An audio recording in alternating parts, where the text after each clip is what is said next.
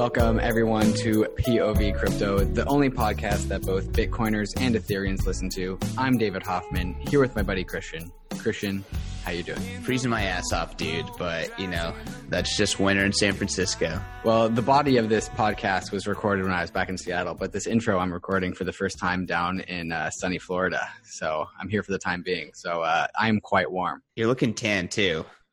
Looks like you've been getting out in the sun. No, I have not. I've been in the office for the past like four days. All right. Well, maybe this weekend. But uh, yeah. you guys, we got a good one for you. Uh, this, I think, you know, again, the theme of this podcast is this is the only podcast that both that both Bitcoiners and Ethereans listen to, and we brought on Mauricio from Ledn, and Ledn is based out of Canada. They're one of those companies with Bitcoin savings accounts as well as um, as well as uh, Bitcoin collateralized loans. But something really interesting from a Bitcoin maximalist country or company is that they actually give out some of those loans in DAI. Typically, maximalists would never touch another cryptocurrency, uh, but they're finding utility, especially for their Latin American uh, customers using the DAI stablecoin in particular. So I think that is super, super interesting. But before we get into that, let's talk about our sponsors. The very first one is eToro. This is an international cryptocurrency financial institution, and they have been supporting Bitcoin and crypto for a very long time. They have been supporting this podcast for a very long time, um, and their trading platform is absolutely unique in the United States. Um, some of the features that they offer that no one else offers is their copy trader feature. Um, essentially, you can jump onto eToro, and with one click of the mouse, you can copy anyone's uh, any of the professional traders on the platform's trading strategy. What that means is you can hop in there and you know you can just put in some fiat and you can get exposure to a professional trader's active trading strategy without having to do all the charting, without having to do you know all of the kind of legwork there and you just get exposure to their strategy. On the flip side you can also just get on there buy your bitcoin and pull it off the exchange and keep it in your hardware wallet. So etoro really offers a very wide spectrum of different trading and investing strategies as well as a wide spectrum of the best cryptocurrencies available. So if you want to check out etoro b.tc backslash etoro pov Again, that is b.tc backslash eToro POV. Working on better, getting a better handle, and working on getting you guys a sign up bonus as well. So, um, hopefully, in the next couple weeks, uh, we can get you a sign up bonus when you sign up through POV's uh, link. But uh, yeah, eToro, thank you so much for sponsoring the show. Everyone, check them out. Moving on to our second sponsor, which eToro is a previous customer of. QuantStamp. QuantStamp is the leading company in blockchain security, smart contract auditing. Uh, with their previous clients, they have over a hundred billion dollars worth of value secured by some of the smart contracts that they have uh, audited through their various customers. If you go to quantstamp.com, you can ch- uh, check out their extremely robust resume of previous customers, including Binance, MakerDAO, eToro, uh, Nuo, uh, and then some more recent ones like Pool Together, Sablier, uh, RDAI. So a very extensive list uh, of very awesome companies that, that QuantStamp has helped secure. QuantStamp to me is one of these companies that has really matured faster than everyone else, and uh, the issue of smart contract securities or eh, security is not going to go away. Uh, so I'm really looking forward to the future of QuantStamp and, and how they are going to expand. They're already in four offices around the around the globe: San Francisco, Toronto, Taipei, Tokyo. Uh, and so as crypto grows, I really uh, am looking forward to QuantStamp becoming a leader in, in the space of smart contract security. So check them out at expertaudits.com uh, and check out their suite of services. QuantStamps, thanks for sponsoring the podcast. Yeah, we, we love QuantStamp. And speaking of smart contracts, I always say that my favorite smart contract company is Unchained Capital, and we're super, super honored to have their support here at POV Crypto. Unchained Capital is a Bitcoin financial institution that really embraces the mantra of not your keys, not your coins. Their whole business is built on the foundation of multisig, and their whole business is really based on the fundamentals that kind of underpin the Bitcoin and the crypto space um, of self custody, no rehypothecation, and uh, even in their uh, their vaults where they are are serving uh, a collaborative custody type of a service, uh, they never rehypothecate. They always make sure that the customer is controlling the majority of the keys, and uh, you know, really a a special and unique company that is enabled by the technology that Bitcoin creates. Um, some of my favorite products that Unchained offer are their two of three multi-sig vault. So for all of you guys who are stacking sats and you want a really secure way and really easy way to, um, you know, get around having only one key on one hardware wallet, um, you know, what I do is uh, I have a vault with them. Uh, when as I'm stacking sats, um, I'm regularly withdrawing my sats into the vault. The vault is controlled by one ledger and one Trezor, and then um, obviously they have the third key. If I ever want to pull my money out, I just take one of my keys that I have with me. The other one is in an undisclosed location somewhere else, um, and then I sign with it. Uh, what Unchained Capital does is, you know, they I have set specific rules and parameters around how my account works. Um, and if uh, let's say you know I'm withdrawing 100% of my funds, they're actually going to give me a call and say, "Hey, are you actually um, trying to withdraw these funds. And if you know they make contact with me and see my face over the video, um, and I say, yeah, they, I'm trying to withdraw those funds, they're going to sign that second key, and then my funds are going to be withdrawn. Um, if for whatever reason my my Trezor was compromised, someone got access to it, and uh, and they don't get uh, and they don't get confirmation from me, they will not sign that second uh, transaction and uh, the transaction will never go through. So this is a really secure way to add um, kind of banking level security and banking level kind of services to your Bitcoin setup. On top of that, they also have uh, crypto backed loans as well. So um, if you need to leverage your crypto, don't sell it. You know, friends don't let friends sell Bitcoin. Instead, get a crypto backed loan. Uh, it's actually tax beneficial as well. So, um, very good strategy, especially with the upcoming bull market knock on wood. You guys check out Unchained Capital at unchained capital or email them at hello at unchained capital.com.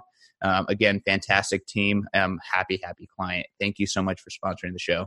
All right, guys. Thanks for bearing with us through all of that. So let's just go ahead and get right into the podcast with Mauricio of Ledn. Welcome to POV Crypto. Uh, this time we have Mauricio D. Bar- Bartholomew. Bartholomew. Uh, yeah, how do you say your last name? Yeah. Um, Bartholomew. That's pretty good. Yeah, co-founder of Ledn. Um, super excited to have you on.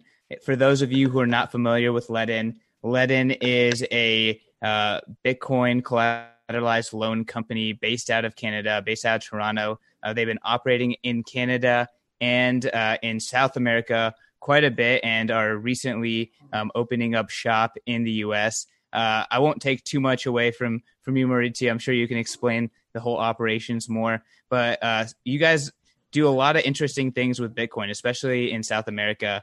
And uh, you've recently started using stablecoins, which is kind of the impotence of this uh, interview. Uh, really excited to have you on because this is kind of like the perfect podcast for talking about Bitcoin and DAI and kind of how it all fits together. So without further ado, you know, why don't you give us a little introduction and uh, we can get started from there.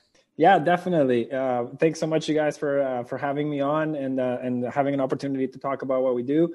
Um, my my name is Mauricio, as you said, uh, co-founder of Ledn. Uh, Adam and I co-founded this company formally two years ago. informally, we've been working on this project for you know almost three and a half, almost four years. Um, what we do essentially, and the the ethos of our company is to help people save in Bitcoin and hold more Bitcoin. And uh, our first product, the product that we launched with, was uh, Bitcoin back loans in dollars. And essentially, that was a way for people not to sell their Bitcoin uh, if they didn't want to and they came across a liquidity crunch or they just wanted to grow their business.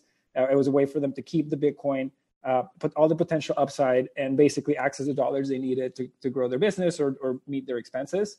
Uh, from there, we evolved and we added the next natural progression product, which became our Bitcoin savings account.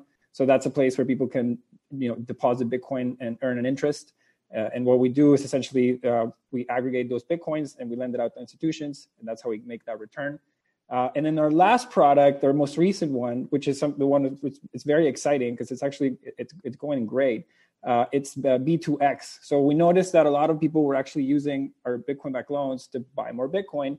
And uh, what we did was essentially provide an easy way for people to uh, essentially double their Bitcoin holdings through a Bitcoin backed loan all in one step. So instead of them taking a loan and buying more Bitcoin and then putting that in collateral and taking a loan and buying more Bitcoin, we essentially short circuit the whole thing and give them as most as they can. Um, and uh, that's the three products. And one new, and like you said, so I guess the, one of the big reasons we're here is essentially our, our DAI disbursements. Uh, so uh, Maker and ourselves uh, have been kind of working on this idea from earlier on this year about uh, releasing a, a, product or a service where you could lock up Bitcoin and get DAI in one simple step. Uh, and that really came as a as a sort of organic uh, solution that we wanted to provide to our users, namely in Latin America, because a lot of them uh, they love their service. Uh, you know, we we essentially they were using us to get the dollars uh, to get their loans in their in either dollars or fiat currencies. But sometimes they had issues at their bank uh, because they would you know sometimes they would treat the uh, the receiving funds directly as income, so they had to go to the bank and show all this sort of proof to sort of release it and be able to access the money. Uh, in some cases, the banks essentially had limits, uh, inbound limits on what people could receive and send out. So this started creating a lot of friction around the, the, the essentially people getting the funds, and they started asking us for stable coins. Uh, if you know, can you send us the funds in stable coins?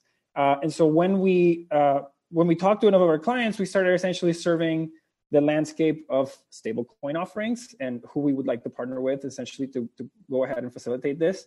And to us, Maker was the the sort of we landed on Maker for many reasons, uh, and, one of them really being the fact that you know we're from LATAM. Over half of our teams from LATAM. You know, we like to think that we understand that market, and uh, and we care about that market, and we like to work with people that you know have similar views to us. And one thing that we really loved about Maker, outside of the technology and a lot of the other details that we can get into later, but uh, one of the main facts was the, one of the main reasons was the fact they have a, a great team, uh, you know, in LATAM uh, and they're there 24 7 they get it. Uh, and they're in a market like argentina which me myself being from venezuela uh, there's there's there's similarities and and things that you there's things you can and cannot extrapolate uh, in latin markets.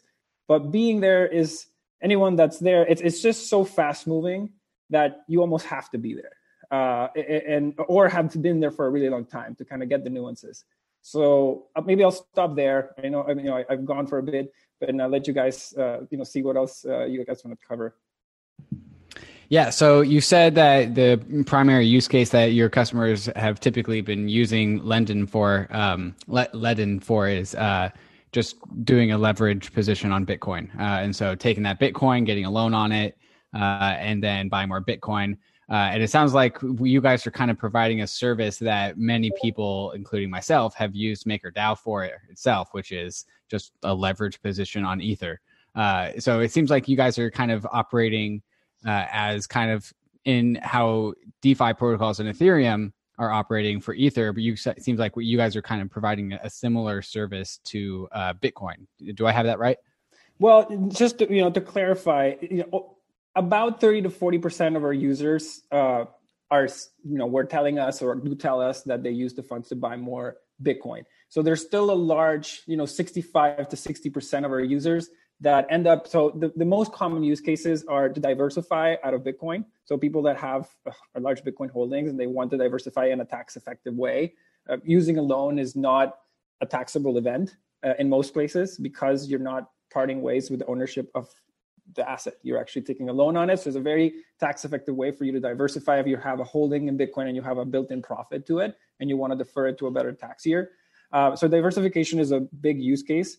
Another actually very common use case is starting a new business uh, or, funding an existing business. Uh, working capital, essentially. Uh, those are that's another big use case. Uh, and and then the other one, which is I guess lower than buying more Bitcoin, is paying down higher cost debt.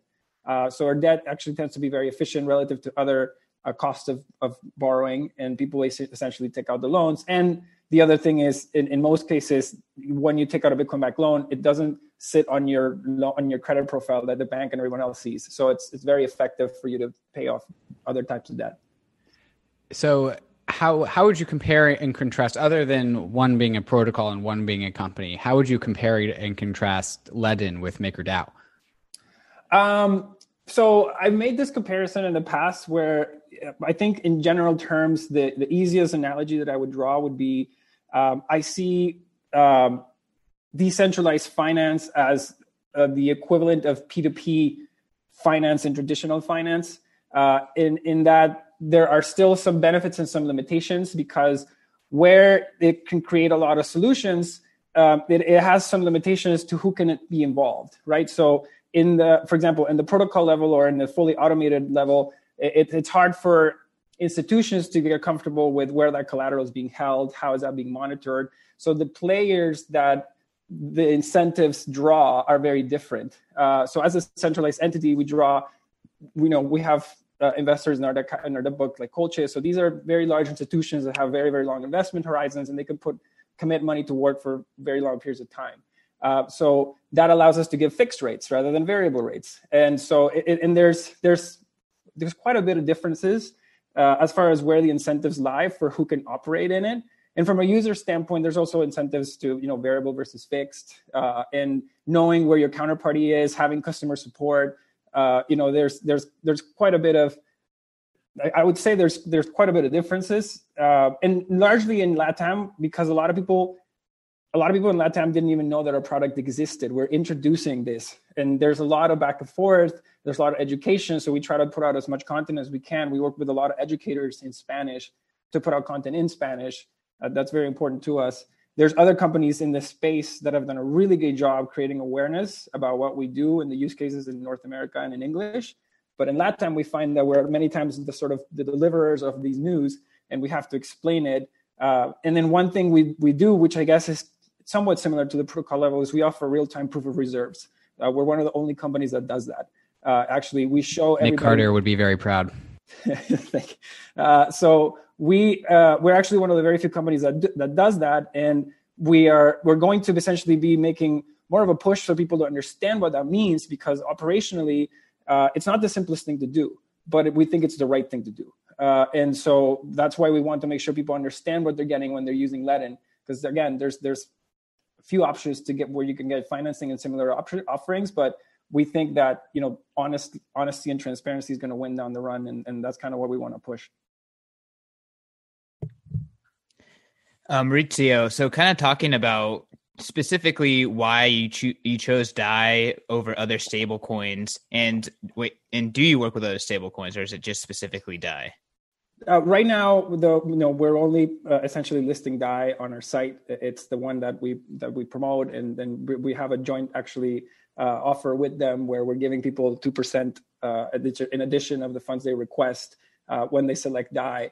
And so, uh, you know, right now, DAI is sort of our, our, the the one that we're leading with. It has really good liquidity in the markets that we're in, and uh, and you know, we can do it if if the clients, you know, if if a particular client, you know, really requests us to disperse in a different coin and they really have issues getting DAI, and it will make it work. Uh, but right now, in our platform, the way it's set up, everything is just fully automated and ready to do with ready to go with DAI. So, can you talk a little bit about the liquidity of DAI in these markets? First of all, which markets uh, in particular are you talking about and um, what's the liquidity like and what is the typical behavior of someone who's going to you know request DAI and then take it and use it for something yeah so the, the i think the biggest markets where we've seen DAI since we've launched it have been uh, colombia and argentina. And uh, largely the people that are using DAI um, are people that are most times using it to buy more digital assets or to diversify into other digital assets. Um, we haven't yet heard people getting DAI to essentially go meet their day-to-day expenses uh, and, and, essentially using them as dollars. Where I think that's getting closest is in Argentina. Uh, you know, I'm, I'm since or for a while now we've been uh, members of the DAI Argentina groups and, and, Mariano and Nadia and and I constantly chat with the DAI guys and I've seen uh, these sort of OTC groups emerge where people trade Argentinian pesos into dollars and there's more and more activity on those groups. Um, so it's it's uh, still I think a way to get more Bitcoin or access DeFi or interest or yield in, in other platforms. Uh, but I do see it potentially becoming more and more of a daily use case type of thing. So one good thing to mention actually in the CoinDesk article that uh, that was published about our announcement with Maker, they also made a note that um, Maker had another uh, was working with another company called Pundi and they're actually putting points of sales that are DAI enabled on a lot of on a lot of retailers in Venezuela, and so that I thought that was also very interesting. When you say DAI enabled, is it specifically DAI or is it any generic ERC20? Uh, I, I, believe there's uh, several tokens that are accepted, but DAI is a big one of them. And another encouraging thing is uh, just an anecdote. So since the petro has started to become forced on a lot of retailers in Venezuela, they have to. So they've been they've been obliged essentially to accept the petro. So what this has made them do is it may, it's made them realize, okay, well, I'll take petro, sure, but by setting up the ability to take petro, they set up the ability to take Bitcoin you know tether DAI whatever other else. And they are essentially they give you like a menu of things that they prefer. So like they list what they accept and they kind of imply in the order of which they would rank it preferred. Petro always ranks last naturally. Uh, but it's interesting that it the stable coins rank in many cases ahead of bitcoin or they a lot of people prefer stable coins uh, ahead of bitcoin because of the volatility and these people are just doing you know they need to pay suppliers etc and largely, the stablecoin that is being shown time and again, and, and I actually saw this in the CriptoNoticias article, is DAI. And they're, they're basically saying, you know, a lot of people list different stablecoins, and yes, you have some of the usual suspects, but it's uh, it's surprising how much DAI is essentially popping up in places in Latam. So you brought this up at the very in the you know introduction of of Ledn, but I'd like to, you to go over it one more time. Um, why why did DAI uh, or stablecoin become in demand versus just a, an actual traditional financial system? Uh, I don't know what, what what that looks like down in Venezuela, but but why why a cryptocurrency rather than um, banking system or fiat or whatever? Sure. So there, there's a few reasons, and, and I can give you a couple of examples, namely in Colombia and in Venezuela. So in Venezuela right now, um, even though you you can have a dollar bank account, you can only have it in a government bank, and so a lot of people don't trust the government or anything that it owns, and would feel very much at risk if they sent their dollars, which is their sort of precious possession, into a government-held account. So a lot of people, just because they can have one theoretically, doesn't mean they can use it or want to use it. So this is one use case: is people that actually cannot uh, readily get a US dollar bank account uh, and they want some sort of stability. Uh, so DAI actually plays a role there where you cannot easily open a US dollar bank account, but you can very easily register for an ERC20 wallet and get some DAI. Um, in the other use case, which is Colombia, Colombia has very interesting uh, laws around banking and some, somewhat restrictive around what people can and cannot do based on their normalized activity. Uh, so, for example, we've had clients where they've received uh, you know, you know they came they they tried the service with a couple thousand bucks and they came back for another five. And then the second time around the bank was like where are these five thousand dollars coming from? Is this income have you reported it to you know their equivalent of the irs and so she has to go through a lot of these uh, Spanish trámites, but in you know in, in English is essentially like you know you have to do paper, you have to show up. They you know they need copies of the loan agreement, which we send, and they've always been able to re- withdraw the funds, release the funds. It's never been an issue, but this creates additional work for them. So her third time around, she said, "Hey, can I get this in any other way?" And so many times we were we were sending the loans, the value of the loans in Bitcoin. Uh, because Bitcoin had really good liquidity. So essentially, people would get the funds in Bitcoin and they would convert. And instead of getting converting and getting dollars in their Venezuelan bank account, they would convert into bolivares as they needed, and they would chip it into their into their checking account as needed. Um, so, but you know that wasn't really always the best case if, if somebody really needed the dollar amount and didn't you know it couldn't move they were really looking for an amount and they just needed it to be stable for call it a week or two uh, bitcoin has some challenges with that you know we're a bitcoin only company i'm a, I'm a i would like to think of myself of a as a bitcoiner and, and i do think that there are there are some true benefits to the fact that you know th- something can hold its dollar value for a little bit longer. Uh, so um, so anyway, those are the two main examples that I think come to mind that are, are sort of relevant. Is the Venezuela you can't get one. Colombia just had challenges. And so, are you guys still uh, plugged into the traditional rails uh, for these existing companies, or have you guys kind of just totally gone full crypto? No, we're still we're still in the rails. Uh, you know, a lot of our a lot of our investors from our debt book are traditional dollar investors. So you know, and a lot of our users actually still you know want dollars and demand dollars. So we're very much dollar based. Uh, in also to clarify, when the when we issue loans in DAI, legally we have to issue the documents in dollars. So like our agreements, the lending agreement and everything are still done in dollars, which is essentially we do an immediate transaction of, of converting those funds into into DAI at the market rate where at when, when that is we give we give users obviously what that's going to be on the site or a very close estimate and then we fire off the funds to your erc20 address and then do you account for DAI price fluctuations in that or do you just say one DAI is one dollar we account for fluctuation. Uh, so we show people uh, at the time of the application, we show them what the current market rate is and what the DAIs they're going to get. Uh, and, and essentially, we, we're, we're, very transparent when it comes to that. You know, we don't hold DAI treasury. Uh, we tell that to people. We, we, we use it as payment rails.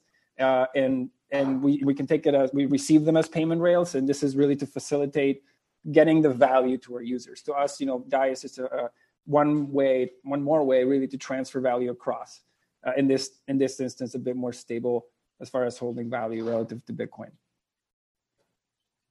So, talking about how you are a, a Bitcoiner, like where do you see the landscape of crypto enabled money going? Like, do you have any plans of incorporating Ethereum at all? Do you consider Ethereum to be good uh, collateral? I personally find it kind of ironic that you w- wouldn't list Ethereum as collateral, but you're happy to list DAI which is 100% Ethereum backed, or I guess mostly Ethereum backed at this point. Um, so I guess where do you see the kind of landscape shaping out, and what how, like what is your view of DAI long term? Uh, yeah, so I think there's a, a, you know there's a couple of questions in there. Uh, the first one being uh, you know are we going to list Ethereum? Is is why are we not listing Ethereum?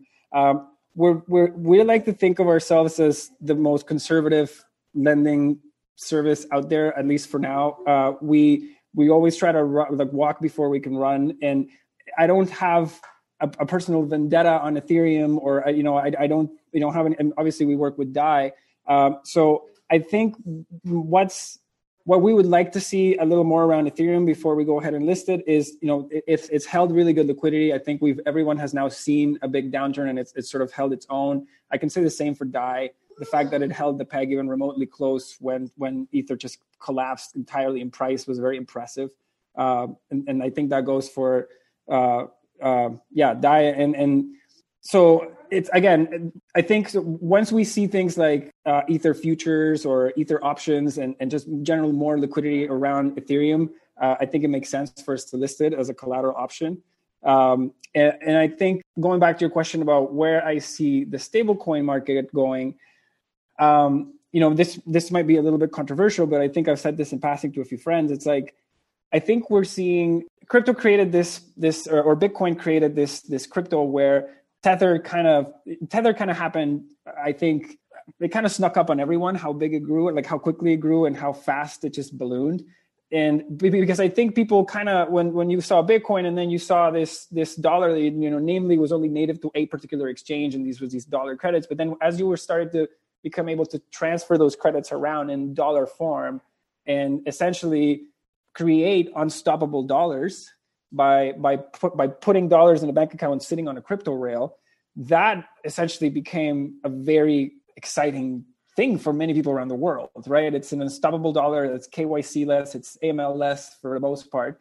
And i think you know people are might be drinking a little bit too much of the kool-aid to think that this unstoppable dollar is going to be allowed and the OFAC or treasury aren't going to step in when they feel like this dollar is getting a little bit out of hand or a little bit too big. Because as far as i understand it the, most people are trying to keep these dollars sitting in a bank account in a, in a reputable you know bank somewhere set sat in the at the mercy of the swift system at the mercy of ofac at the mercy of treasury.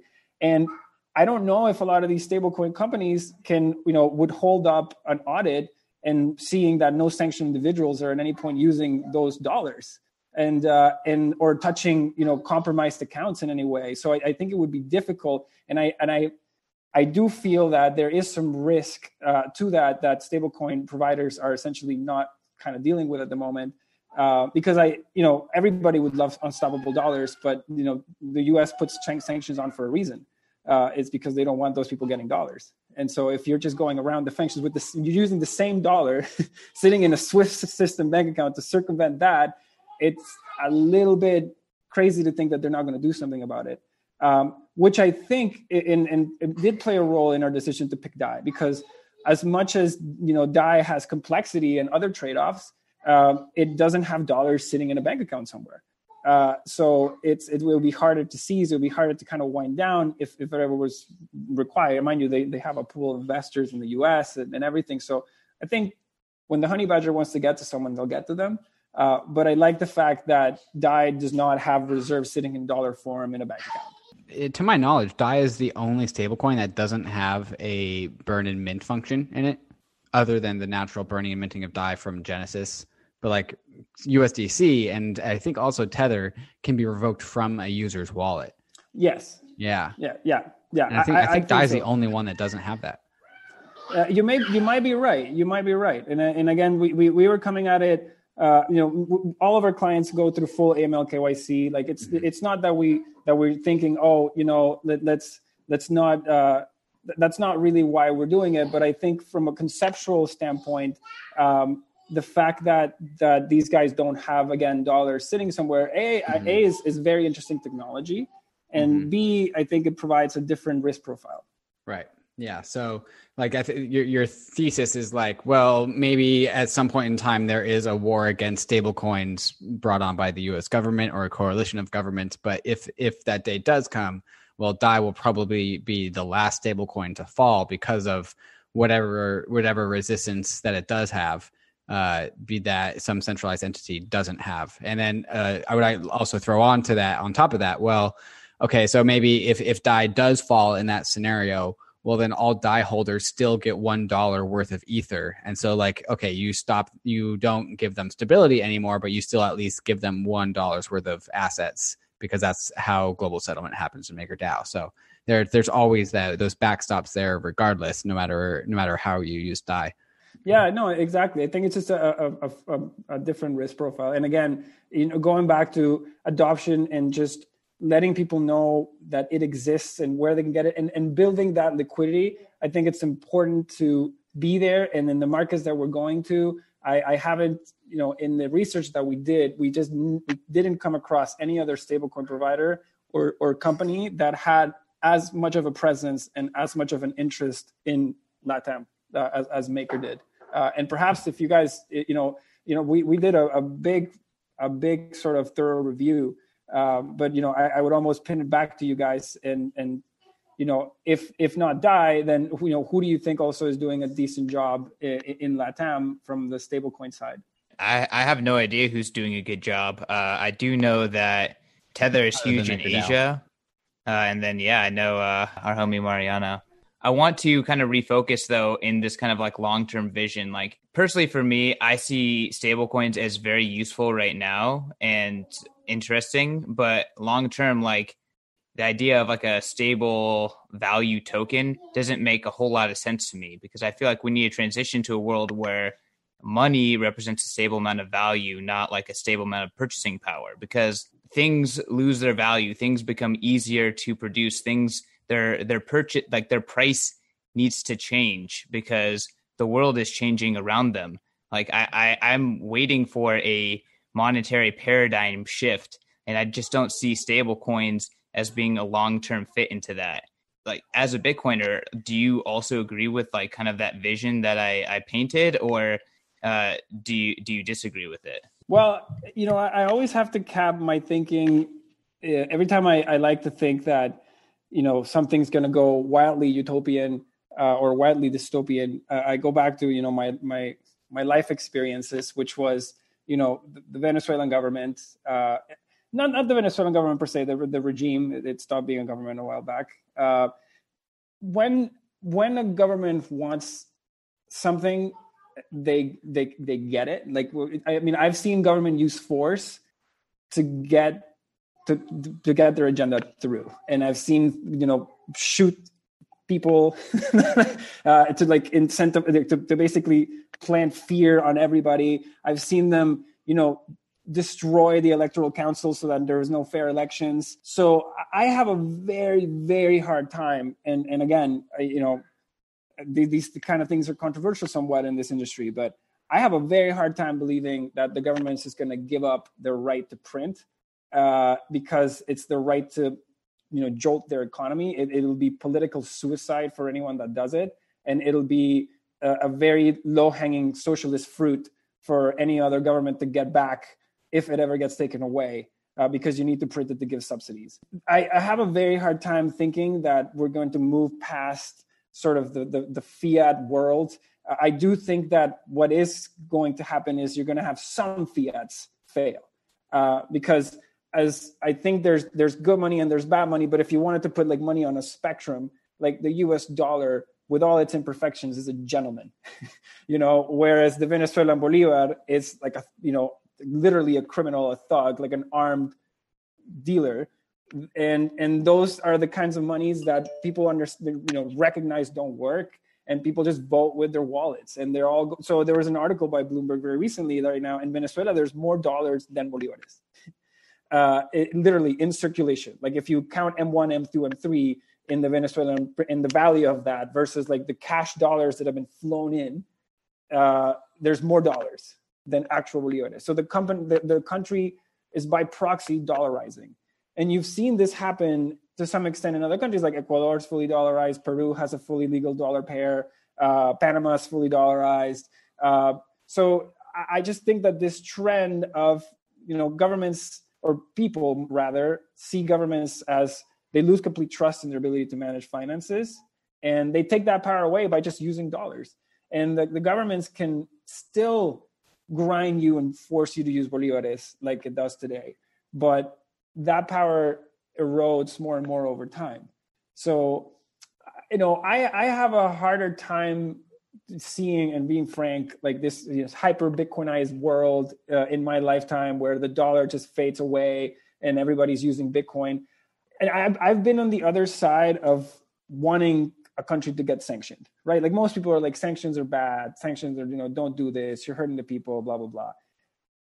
For my adult life, I've been largely on the other side of that of that argument. I've said this country has to get sanctioned. This country has to get choked. They have to get deemed a criminal because, uh, you know, maybe this is going down a, a, really, really big tangent. You're talking about Venezuela, right? Yes, yes. So like this is going to go down a very a, a bit of a tangent, but we don't have a solution it's like when when we are in a society in a closed society and i start basically doing things out of my own free will that start imposing or trespassing on your you know freedoms you know there's a there's a protocol like you can call the police i can get arrested i can get taken to jail like there's always someone with a bigger gun that comes and sets order right and we have we have a policy when you transgress on me on like a local level and we have another policy when a government transgresses in another government, you're like, okay, well, we're going to war. Like, we're going to go fight with those guys. But when the government actually turns its guns on its own people and like erodes the system itself to, to, to essentially stay there forever, there is no international way of dealing about it, dealing with it. Like we're all just kind of pointing fingers, being like, "Are you going to go in there and help those people?" No. Like I'm not going to basically send troops. Are you? No. Um, There's okay. no oil there. Well, no, but but but there is, and and it's a lot of times the fact that there is is actually I think part of what there's a lot of games at play. Um, there's, there's too many games at play. But I guess all I'm trying to say is that with the sanctions, you have this way of having justice, at least in the eyes of the United States, be enforced, right? Like, and by that I mean if you know that these guys are dealing drugs and like funding programs that are hurting people and like really you know prosecuting and going after a select group of people why should they have access to use your beautiful financial system and your capital markets and your all of this stuff if they're doing things that go against your values right? You should have a way or a right to kick them out uh, or not let them use them. That's your right. And if we take away this this ability essentially for people to coordinate international action against a particular bad actor, um, that's I think a big problem. like what, one of the big issues that one of the, the, the dichotomies with bitcoin is that yes it's helping a lot of people in my country you know potentially find freedom but it's also helping the venezuelan government evade sanctions. Like i've said this openly uh, and and i'm torn with that. It bothers me. Um, but it's a reality. Yeah, this is pretty timely right after we just had Virgil Griffith get arrested for going to North Korea and give that presentation, which uh, is interesting because we, we, I mean, we can talk about cypherpunk uh, ideology and, and how like you know the U.S. government has no and uh, should not have any say in whether uh, uh, Virgil goes to some other country or not and shares information that's freely accessible on the internet. But at the same time, like who in North Korea is really going to benefit from learning how to use Ethereum? Like, is it the is it the people? It's not the people. It's it's the it's the government. Uh, and so there, there's this double edged sword that this is this is our commitment when we make free, open, permissionless systems well they're they're free open and permissionless which means all the all parties get to use them. And that's why like all the, all the illegal stuff happens first right? Like silk road comes first uh, you know countries that we don't want to be included in our financial system get financialized. But that's just the way that it works. Like that's just because those guys are pushed out well they're going to be the first people to come in. Uh, and so like it, this this tornness that you're describing, I don't think that there's a really a good solution around it. I think it's just kind of the Faustian bargain that we uh, accept when we talk about creating one single global financial system. And so, like maybe the costs come first, but I do think that the benefits, the the benefits of the end game will always out, end up outweighing the cost.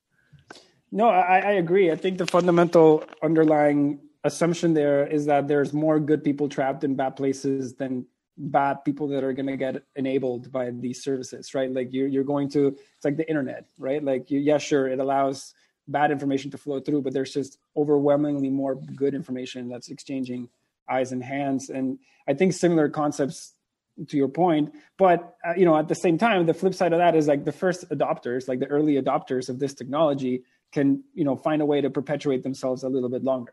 Uh, like the venezuelan government seized a bunch of miners from private people including ourselves and they're you know repurposing those S9s and they're making money that's sanction free and they're using other people to go sell that for dollars elsewhere. And and so they're basically abusing or taking advantage of this system um, you know in a way by doing that they're making the whole thing bigger and it's getting more and more attention from everyone else. So it's actually kind of working as design. It's just a little painful when it's so close to you uh, that that side effect you know? So i would like to point out a couple things here and you know what you did kind of indicate is demonstrating bitcoin as a, like a mega political game. Like this is a massive game that is happening on the on a you know mega political level. And everyone at this point is is kind of involved which i find is extremely crazy and kind of proof of hyper bitcoinization. Like hyper bitcoinization doesn't need to be everyone is using btc like for everything. Like i think that that's well, hyper bitcoinization is bitcoin becoming super relevant that that's the whole point. Um, and the, the, Bitcoin game is is really amazing to watch. Kind of on top of that, you indicated a lot of things that help us, like the fiat system is good for, right? But I would point out, like, hey, Bitcoin's helping, you know, Maduro and the and the Argentinian government. But guess what else also really helped them? Being able to print money for a really long time, right? And I would argue that that is actually, you know, something that's helped them a lot more. And for much longer time and has been more sustainable for them. Because like in the long in the long run they're not going to compete in a hash competition with the most efficient people in the world. They're a government. We already know that they're inefficient. Like they they just cannot compete in the long run. Um and and i and i doubt that they will. Like they will not be able to uh to get the easy money for long. So while the fiat system seems like it has redeeming qualities again like i would push back and say like maybe it seems ut- like you know I'm top, talking utopian, but you know Bitcoin is relevant in the world now, and so are a whole lot of other protocols too. It's not just Bitcoin. You know, the Hydra is here and is going to compete with governments, and I think it's going to change how governments can operate. Um, whether that's big or small, it's going to change it. No, no, definitely. I mean, it, it is changing the game. Like you're seeing that you're seeing it with the Petro, right? Like the Petro to me is like pure dystopia. Uh, you know, this guy is putting out this you know, you know, putting the house out the window for a marketing campaign, trying to do people into trading their dollars and Bitcoin into this thing that he created. uh, and you know he uh, it's interesting because they're they're trying to poison the narrative. Uh, you know, they're they're trying to get people to to you know think the petro is going to save them because they're reading all about Bitcoin and Ethereum, and this thing all sounds like very high tech and like Star Wars. And they're like, now Venezuela has the best one. Like we created this, and they're putting out like ads of people mining gold to back the petro in these like illegal mines. I, I tweeted about that this morning. It, it's just what they're doing is just disastrous. Uh, and they're, they're you know people in Venezuela are so confused like the petrol has a, an official value in one place then on a different government site it has a completely different value. Uh, sorry that's my daughter uh, so uh, in essence I, I, think you know it, it is going to change the dynamic for sure. Uh, i just think it's going to be very hard for any government to give up the power to print. Uh, you know even venezuela today like it's, it's the companies are still forced to accept bolivares and you know, it's easy to say, you know, oh yeah, you're going to get it out of the hands of this, you're going to get it out of the hands of that, but ultimately, like they have the guns, they can threaten you with jail, uh, they can threaten you with a lot of things that meat space is the end game, right? Like meat space is where the bucket stops, and, and I think it's very easy to say, oh yeah, like you know, a lot of these measures and like a lot of these crypto things that we think are great, it's like you know, not yeah, sure. Like, oh, I lost my coins in a boat accident. Oh, really? You have a gun to your head and you're going to say you had a boat accident? I, I would love to see you basically tell a guy that has a gun to your head in a place like Rio de Janeiro or Venezuela where they can literally shoot you and walk down the street and not get caught. And you know, they just caught you at the bad place at the bad time. Or, for example, like if you're a, a refugee crossing you know whatever and you get caught by a guard and the guard is like oh what are these 24 words you know if bitcoin gets that big they'll know what it is and so it's it's meat space has the realest of risks. And i think a lot of the thought leadership and a lot of the design that's been done in here has been done from a place where you know those risks are you know somewhat theoretical right? Like i see you know some some features have i, I see some wallets that had this uh uh this and this is not a dig on anybody but like there's these features that are like, oh yeah, no, if you if you click here, it'll show you a fake balance to your thief or to whoever. And I'm like, have you ever been robbed, man? have you actually had a gun to your head and been told to like tell these people what you have and like you know had to ask or, or respond to a request? Because I've been robbed many times. And not one time, not once did it ever cross my mind to lie to these people like or, or to not be fully like your life is your life and that's what matters the most. And when when when rubber hits the road you won't care about sats or whatever. Like when a gun's in your head a gun's in your head. So i just think that there's limitations and the government is very freaking scary when it wants to be. Uh you know and we, we haven't really felt the full wrath of the government basically pushing back is what i think. So i'd like to present what I think is a Bitcoiner perspective and, and see if this resonates with you uh, or not. Um, and for those people in the live stream, we're going to wrap this up in about 10 minutes. So if you have a question for Mar- Mauricio, uh, put it in chat and, and we'll read it. Uh, and so, so the Bitcoiner perspective is that uh, Bitcoin is going to proliferate, become more sound, more solid, more hard, uh, and uh, countries or, or governments uh, like the Venezuelan government is going to be uh, they're going to be stripped of their ability to print money because everyone's going to prefer Bitcoin and because it's permissionless and accessible on the internet. Um, and, and everyone can access it and opt out of their filthy nation nation state fiat. Uh, and so what we were talking about earlier is that um, these countries, these not ideal governments like the Venezuelan government, are going to, or the North Korean government or whoever, are going to be the first people to, or maybe perhaps are the first people to mine Bitcoin or stockpile Bitcoin. Uh, because they they uh, have that extra incentive because they're uh, they have sanctions from the U.S. government, and so Bitcoin operates as a way for them to opt in to a new financial system. But the, I think the Bitcoiners would say that like, okay, so Bitcoin's around, so the Venezuelan government has a bunch of Bitcoin, and they don't have the ability to print any more um, uh, petros or boliv- bolivares. Is that the Venezuelan currency? Um, and uh, and so maybe the whole high time pre- or the low time preference thing comes into play with governments too. And so like uh, the Venezuelan government can't print any more money, and they only have Bitcoin in their reserves. And so, if the concept of low time preference comes around, uh, the Venezuelan government needs to start looking into the far future in order for them to uh, be self-interested in their own success and maybe start stop being such a, a terrible uh, organization and start being uh, more interested in the long-term health of their country because that's what low time preference do. Does that bite at all with you, or does that sound like a bunch of hogwash? No, no, that does bite, and I think that's in, in to some degree largely what you've seen today. So okay, so the way I see it is people have always had the option to, for the most part, either through the legitimate market or the black market, you've always had the option to opt out of your currency.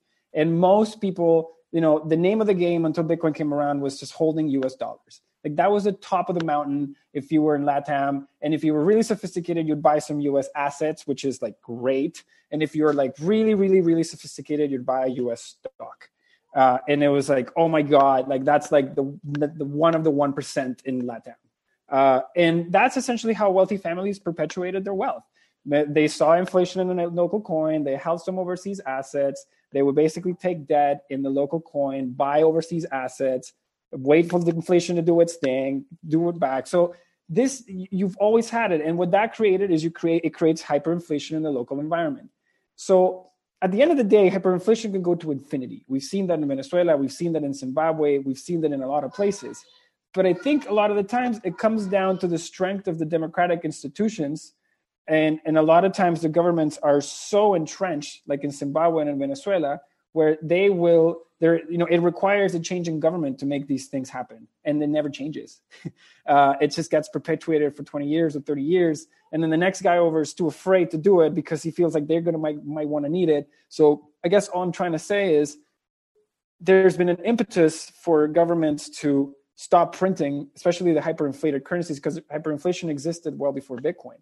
But hyperinflation does not equate you know the government giving up the rights to print and the government giving up the rights to hold as, uh, treasuries and other assets. Mind you I, I love bitcoin. I think bitcoin will become part of the portfolios of people everywhere in the world and namely in latam because where they used to want to have dollars they're now going to want to have a piece of bitcoin. Bitcoin behaves a lot more like a stock and it has that sort of preservation value in us dollar terms. So people are going to realize that there's inflation in the dollar as well. And if that inflation if they can just shave off that inflation by holding bitcoin they're going to hold that uh, it's a it's harder, sounder money, and they're gonna it's gonna become a part of their portfolios.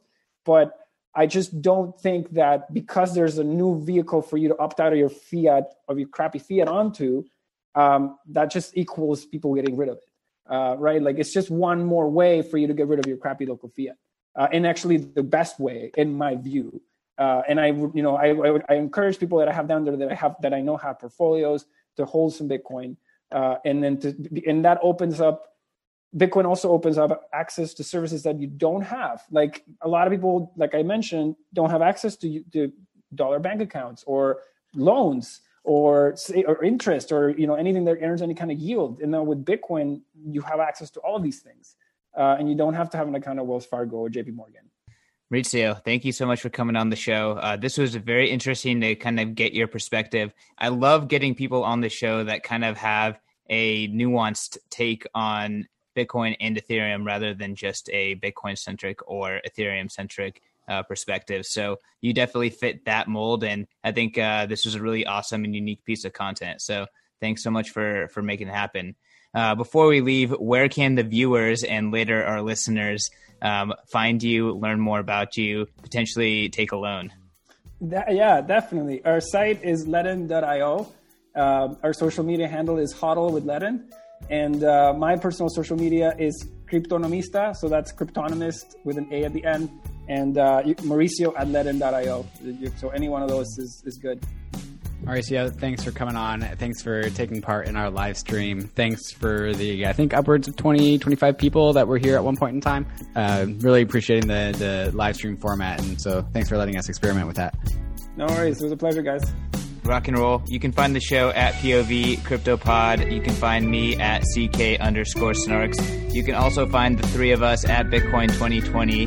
David. You can find me at Trustless State, both on Twitter and on Medium, and I guess now on YouTube.